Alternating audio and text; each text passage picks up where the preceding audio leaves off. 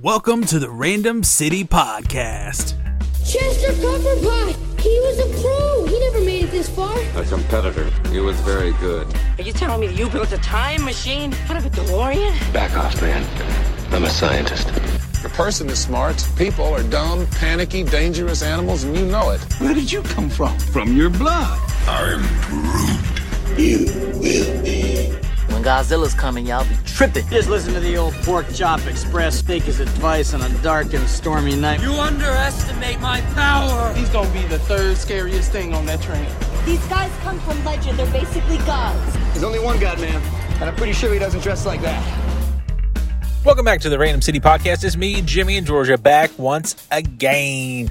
And today, I'm going to be talking three more summer movies and some Stranger Things. So, we're going to kick off the discussion with Top Gun Maverick. We're going to jump over to Jurassic World Dominion. We're going to hop into some discussion of Thor, Love and Thunder. And then we'll wrap up this show with season four of Stranger Things on Netflix. So stick around. Don't want to miss it. If you've seen any of these things, I would love to hear your comments either on social media, on YouTube, on the website, wherever you would like to comment. Please feel free. So, first up, we're going to hop into some discussion of Maverick. This was a long awaited, and not even just the fact that it took close to 40 years since the original movie, but no long awaited in that it was supposed to have come out two years ago, kept getting delayed because of the pandemic, and now it is finally out and it has made over a billion dollars. It was a really fun film. I honestly feel like the story was better this go round than the original story of just going to the school for the best of the best of the best, sir. And so I I really dug it. Don't really have anything bad to say about it. Tom Cruise is is one of the best actors maybe ever, to be honest, just because of all the, his dedication to his craft. And not only to his craft of acting, but to the craft of making things look real by learning to fly things and just doing insane, insane things that I honestly feel like if he doesn't stop at some point, he may die filming a movie just because he does ridiculous things in these, especially the Mission Impossible movies. But yeah, kudos again to Mr. Cruise for coming back with a, a fantastic sequel. Maybe almost a semi reboot. Not really any spoiler talk, but if they wanted to continue the story with or without Tom Cruise, they, they really could try. They have some other characters in the film who were pretty well developed in this outing. And I don't know. I feel like, I feel like the better move um, than going for a third movie is if they wanted to go and visit some of these other side characters would be to make it like a Paramount show, maybe, and test that out. But yeah, overall, if you haven't seen Top Gun, if you remotely like the original one, if you like Tom Cruise movies, go check it out. It is well worth the price of admission.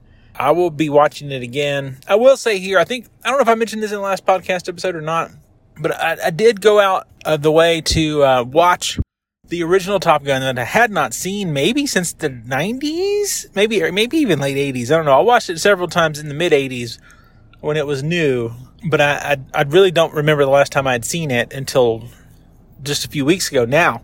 And so back at the end of May, my wife and I watched that one she hadn't seen it in at least like 12, 13 years. I hadn't seen it in, I don't know, 20, 30 years. And so I, I like the movie. I like that it held up fairly well. There's some things in it that are like, why is this in this movie? But it is. I do find it one thing just randomly I'll mention without being spoiler or whatever. I do think it's really cool that they started both of these movies the same way. I think that's fantastic, even with the music and everything. I think that's that's awesome. It's fan service at its best. We're in the heyday of good sequel fan service because they've treated the character of Maverick with respect. Even the characters that we don't see, the ones who are already passed away or whatever, and some even actors who've had seriously medical conditions. They did so many things that treated this whole thing with so much love. And it's good. It was very good. So definitely check it out. Next, I will go over and discuss a little bit of Jurassic World Dominion. And so this one, I liked it a lot just because of what it was. I love seeing the original characters from Jurassic Park back on screen together for the first time in nearly 30 years. Alan Grant, Ellie Sattler and Ian Malcolm reunited, actually doing things together, you know, having some little action scenes here and there, not a lot, but a few. And just, I don't know, it was good. It was really, really good in those kind of respects. So the thing I like here is they're all still in high regard, like they're still smart, intelligent people. They've lived their lives. They haven't diverted wildly from their um, past presentations in previous films. Each of these characters have been in at least two of the films in some small way. Um, Alan Grant was featured in Jurassic Park 1 and 3. Jeff Goldblum's Ian Malcolm was in 1, 2, and had a brief kind of cameo in the last Jurassic World movie, Fallen Kingdom. And so they're still those characters. They aren't someone else. And so I find that great. Okay, spoiler alert here if you haven't seen it. Just, I'm, I'm not going to talk a whole lot about specific details, but I'm going to say a few things. So I really like that none of the legacy, quote unquote, legacy characters died. That the quote unquote big three had like a happy ending. Sattler and Grant got together. That's awesome. That's one of the many things that I, I really don't like about the current day Star Wars movies. The sequel trilogy, the, the Mandalorian stuff's fine so far, for the most part. But like, the sequel trilogy ruined the happy ending that was Return of the Jedi because the books were the books and we knew the books weren't really real. They were the books. And so like I love the Thrawn trilogy back from the 90s. I didn't read it back then. I didn't get into that until maybe ooh, 12 years ago. I don't know, early 2010s was, was when I got into those books. They're fantastic. I, I go back to them every once in a while. But I, at the same time, I knew that those were, those were just the books and George did what George did and that it isn't necessarily the same thing, and that's fine. I don't know. It's, it's, the whole Star Wars thing is a whole other thing. But again, Colin Trevorrow made this movie, and it, it was there was parts of it that weren't fantastic. Jurassic World Dominion, um, but I feel like he did a great job with the the OG Jurassic Parkers, and I would have liked to have seen what he had in mind for that point, what was left or what would be left of the Star Wars gang anyway, I like Colin Trevorrow's movies that I've seen at this point. I don't know if I've seen anything he's done outside of the Jurassic World things. If you like dinosaurs, go see the movie. Ultimately, the, the thing I didn't like really was was the whole subplot of the ancient or locust eating all the crops. I think that was kind of random. I mean, Claire and was his name Grady? Like the the new people don't don't have the same staying power as the, the original Jurassic Park people. Like Claire, I remember her name, but like Owen, Owen, that's his name. See, I didn't even remember. Owen, is it Owen Grady? That would make it at least a little better. But like Chris Pratt and, and Bryce Dallas Howard, I just think of them as Chris Pratt and Bryce Dallas Howard for the most part. I don't even really know their names. Eh, they're okay. I don't know. The plot was very contrived and like getting everyone in the same place was just like, okay, they kind of forced all this to happen, but it is what it is. Honestly, I love the callbacks to the original movie. I love some of the callbacks to some of the other death scenes in the other movies. Just, it was good. And I really thought Ian Malcolm was going to die at one point and didn't. And I was happy. And ultimately, what I was hoping would happen in these movies didn't happen, but that's okay. I really wanted to see more of the dinosaurs just going crazy all over the world, even though there really shouldn't be dinosaurs all over the world because there wasn't that many dinosaurs that got released. And I know people are going to go out and study DNA and blah blah blah, but there's a lot of a lot of things there that you can poke holes in if you want to poke holes. But I had fun watching, eating some popcorn, drinking some diet Dr Pepper. I was okay. It was a good time. And uh, so then I want to talk about the God of Thunder, or as they say in uh, Ragnarok, the Lord of Thunder so in lead up to Thor Love and Thunder, we watched the original Thor movies, Thor Dark World and Ragnarok. And so I enjoyed going back to those. I the first movie is still not my favorite. It's fine. It has some good moments. But of that first wave of Marvel films, it, it's probably the weakest. I mean, it, it just it just is. But it, it definitely has its moments. And so that was that was fine. And then like the Dark World again has some moments that I like. Some of the stuff with the Dark Elves is cool. I, I always like the way Asgard looks. Loki's always entertaining. I don't know. Jane is Jane is pretty good. But first two Thor movies, the highlight to me was Kat Dennings. I think that's her name. Jane's assistant, her her intern or whatever. Like she's just super funny, and so she's she's she's like a highlight to those first two movies. So my one thing going into the new movie after seeing the other three, now I do like Ragnarok the best of the other three. Taika Waititi did a great job there. So, Thor Love and Thunder. Uh, I'm to spoil some stuff here. So, again, if you haven't seen this, skip ahead or whatever. I think this one uh, necessitates some spoilage to discuss some of the things. My thing going into this new movie was Does Loki matter? Is what I want to know because every freaking thing nowadays is a freaking multiverse, and Loki had the best multiverse explanation, and it doesn't matter yet. I mean, honestly, it, it annoys me when I went to see Spider Man, I was like, okay, what does Loki have to do with this? Okay, okay, well, it must be the next one. And then I went and saw Multiverse of Madness. Okay, what does Loki have to do with this? Nothing. Okay, what, what does Loki have to do with Love and Thunder? Nothing. Love and Thunder. I really think now looking back that the trailer, the, the song in particular foreshadowed the thing that happened. And yeah, like I said, I'm to spoil stuff. So if you don't hear it, skip, stop, whatever. Here we go. Spoilers. So, Love being the name of the young lady brought back by the eternity thing person. And so now Thor is like I think I think she called him Uncle Thor, but but Thor's kind of being like dad to this young lady who has superpowers.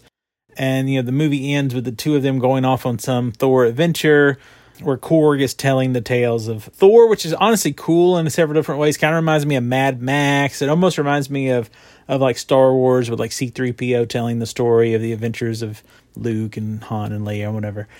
That's that's pretty interesting, but the whole sweet child of mine thing, now now that Thor's like a like a stepdad or, or whatever. That's interesting. But overall I, I enjoyed this movie a lot. I thought it was funny like the more recent Thor has been. All the Thors have had their humor, but the, the two Taika Waititi movies are are my favorite of the Thor series, and they're near the top of my Marvel movie list. I haven't ranked all the Marvel movies in a while. Maybe I'll do that sometime, but the Thor and the Spider Man movies are my favorites. For the most part, Captain America movies are right up there. Like those are my top tier things. I like those better than the Avengers movies to some degree. But you know, parts of like Endgame was fantastic, whatever. But uh, Thor is, is one of my favorites. I'm glad that he's still around. Twelve, was it? Twelve years later, I think he started that in 2010 with the first Thor movie. So Anyway, uh, overall, good story. Introduced this whole other realm of more mythological gods. Like we've had some of that with the Disney Plus series of the Moon Knight. We had some of the Egyptian gods. Clearly, we've had some of these Norse mythology gods for years now in the MCU. And now we have more of the other mythological gods like Zeus, his demigod son Hercules, and who knows what else. There's lots of things that looked interesting. Definitely some South American, like Aztec, Inca, Mayan kind of things happening in the background. And who knows what I didn't catch on that quick, you know, pan around. Definitely was one of those scenes there in, what is it, Omnipotent City. You would want to like kind of pause and like, oh, who is that? Oh, who is that? And I'm sure there are videos on YouTube that have done that probably already. But that was an interesting scene. Russell Crowe was was interesting. I'm glad he's not dead, by the way. Spoilers again. But like it looked like he that Thor had killed him, but he did not. So that again, interesting. Hopefully, he could do some interesting things in the future. I don't know where the Thor thing is headed from here. Apart from, I guess Hercules is going to try to hunt him down, and him and Love are going to hang out, do cool stuff. Man, I really enjoyed Jane Foster as the mighty Thor. Natalie Portman was awesome. Like she she did a great job playing the the sick patient versus the superhero. And I, I kind of wonder if they were doing a little bit of that skinny Captain America magic with the CGI, maybe like just because she looks so sick and sunken in, or maybe that's just you know practical makeup effect. I don't know, but that was a fantastic transition or contrast between her sick self and her superhero self, and just um, did a fantastic job. Definitely got some closure for Thor there. I think. Oh, I don't know if Thor's going to have a relationship in the movies. I mean, does it really matter? I guess I don't know that it does. I mean, he lives for thousands of years. So he could live for many, many more years than we would ever see in a movie or comic or whatever else, you know, in theory, if he was a real entity. So overall, definitely enjoyed it. Would would definitely see it again. I don't know that I'll go to the theater to watch it again, but I would. I'd be up for it if uh, if someone wanted to go check it out again. I probably I probably would. I, Christian Bale was great as as the God Butcher character. They definitely played up the sympathy angle with him for his child dying, for his faith in this thing, whoever he worshiped not being justified. And then him the the blade, this entity, this parasite thing came along, kind of like a venom situation almost, and corrupted him or empowered him or whatever. But it ultimately killed him. It seemed like from from what happened in the movie. But there was still good in him. Very Star Wars again. Yeah, Christian Bale's was good as a creepy dude. Some of the some of the little shadow monsters were kind of cool. Kind of reminded me of Lord of the Rings and some other things, or you know, here and there. Neat stuff all around. Korg again was entertaining. Valkyrie was good. I mean, just in general, I enjoyed the cast that they've assembled. I mean, not having Loki there was was you know what it was. Um, uh, Matt Damon was back in his actor role. So was Sam Neill, and so was uh, I think it's Chris Hemsworth's brother who plays the the other Thor actor guy. So anyway, fun movie. Highly recommend. Go check it out. Lastly, for this episode, we're going to hop into a little bit of Stranger Things season four talk. I loved this season. I thought it was fantastic. To me, this is the best season since season one, maybe even better than season one in some ways.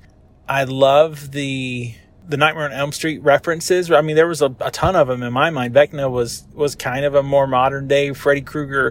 I mean, they even had Freddy Krueger, Robert Englund, show up as as one of the early victims of Vecna. Uh, so it was good. It was creepy. It was it was dark in a lot of places, but I I dug it. Again, I I try not to get too spoilerific on these things, but I, at the same time, I feel like if you're listening, you've probably seen this. Otherwise, you wouldn't listen to this stuff. So I really liked Eddie as this new character, but most seasons when there's a new character we like, apart from Robin, most of the new characters that we like get killed off. Like Bob, sad to see Bob go. Now Eddie, I'm trying to think in season three who the new character was. Like, oh, the the guy, the Russian dude, he got killed off. So yeah, most of the time, the new likable guy comes along, and it usually is a dude. It sounds like comes along, they kill him off. So here's to you, new likable guy in season five. Don't don't die. Of course, who knows? Gonna I don't know. I have, I have a bad feeling about who might die in this next season. Personally, I I don't care if anyone dies. Honestly, even with Eleven, I'm like, if Eleven died saving the world, that's okay. I don't want Dustin and Steve to die. I want a Dustin and Steve spinoff show where they're just buddies selling insurance or whatever they do to make a living in the early 90s. That's what I want to see. I don't really care. They're just fun to watch. I can just watch. They should just make movies together, just like I think The Rock and Kevin Hart should keep should keep making movies together. And I'd still like to see Jackie Chan and Chris Tucker make some movies, even if they don't go back to Rush Hour. There's just I don't know. People have good chemistry on screen. They should they should keep working together. Yeah, I'm I'm looking forward to season five. God knows when that's going to come out. Two or three years from now, 2025. Who who knows? I mean, it's sad to think about that in some ways. Like this show started, I guess, in 2016 the first time I ever heard about it was when it was filming in maybe 2015. I have a, an old friend who lives outside of the, the real Atlanta area, but people would still call the area Atlanta where they live, which is where they film at least a lot of the Stranger Things stuff to begin with. Now they've branched out other places. But early on, before they even premiered the show, I remember them posting a uh, like a bulletin or whatever you want to like something they had posted. Something they had posted uh, like a paper in their neighborhood saying, "Oh, we'll be filming this Netflix show or something," and nobody knew what it was, um, but that's that's what it was, and so that was that's kind of cool. Over the past what six years, this has been my favorite TV show for the most part. Season two and three, two especially, I didn't like as much. They got a little sidetracked with that number eight gal. And I, honestly, but at this point, they need to bring her back. I mean, why wouldn't you? You establish this character, and I feel like they were going to trying to do a spin off with her and maybe some of her buddies and then they just, I don't know, people weren't real happy. Ran away from Hawkins and, and our whole story with this other thing. And so I felt like they learned their lesson with some of that. Yes, we were globe trotting. We had three, you know, really three, sometimes four different little story beats going at the same time. We had Russia, we had California, we had Hawkins, and then we had the lab, and then we had the road trip, and then we, I mean, we had tons of stuff going on during the season, but it, it felt fine because they weren't exclusively featuring just the one thing. I, I, that was the biggest mistake to me in season two was totally abandoning everything in Hawkins for uh, an entire episode, and I think parts of the episode before and after. So, I whatever. It, overall, I didn't like that season as much. It was it's probably fine. I need to go back and watch it again. I've seen season one a couple of times, two or three times I don't know if I ever made it back to season two before season three came out, and I did not rewatch any of them before season four came out. I watched one of those everything you need to remember in Stranger Things in 10 minutes or whatever, like one of those kind of YouTube videos. But yeah, um, I enjoyed it. I'm, I wouldn't mind watching the whole series again, just being reminded how much I really do love this show. And it is really is one of my favorites of all time at this point. And then granted, that's going to depend a lot on how they wrap this up and if they can do it properly and well. And I hope they can. And so, yeah, if you've watched all these things, any of these things, let me know what you think. I'd love to hear it. And I guess that's going to wrap up this episode of the Random City Podcast. Until next time, stay random, everyone. And peace.